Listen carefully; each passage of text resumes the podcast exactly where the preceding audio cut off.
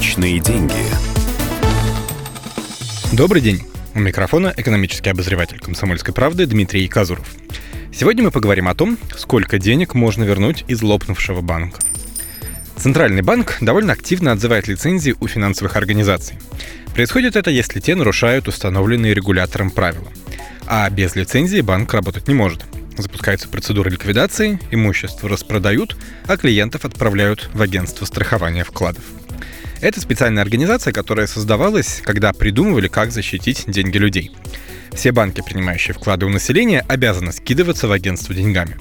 Из этого общего котла компенсируют потери клиентам закрывшихся офисов. Под защитой срочные вклады, деньги на счетах и на банковских картах, вклады до востребования, вклады в валюте, а также расчетные счета индивидуальных предпринимателей. При этом есть целый ворох тонкостей, из-за которых человек, в случае чего, получит дырку от бублика. Например, незастрахованные вклады на предъявителя или если счет вы открывали в российском банке, но за рубежом. Кстати, если вы купили золото через обезличенный металлический счет, вам тоже ничего не вернут. На одного человека и один банк агентство страхования вкладов возвращает миллион четыреста тысяч рублей. Это значит, что если вы хранили в лопнувшей организации меньше этой суммы, вам вернут все, включая проценты. Если больше, только 1,4 миллиона. Если было несколько вкладов и общая сумма оказалась больше, агентство вернет пропорционально от каждого, но не больше миллиона четырехсот тысяч. А если вы умудрились завести счета в нескольких лопнувших банках, получите за каждый максимально возможную компенсацию. Важно подчеркнуть, что в заветный миллион четыреста входят и проценты. Их считают на день отзыва лицензии.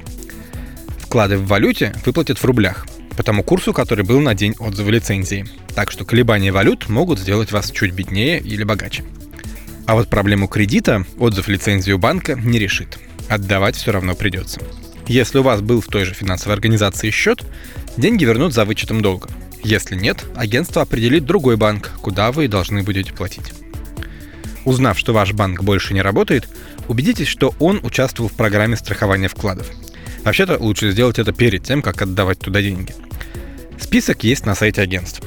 В течение 7 дней после отзыва лицензии оно определяет, какие банки будут выдавать деньги вкладчикам. Информацию обычно вывешивают на дверях офисов, почившей в Бозе организации.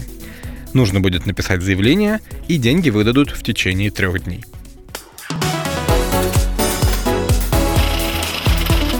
Личные деньги.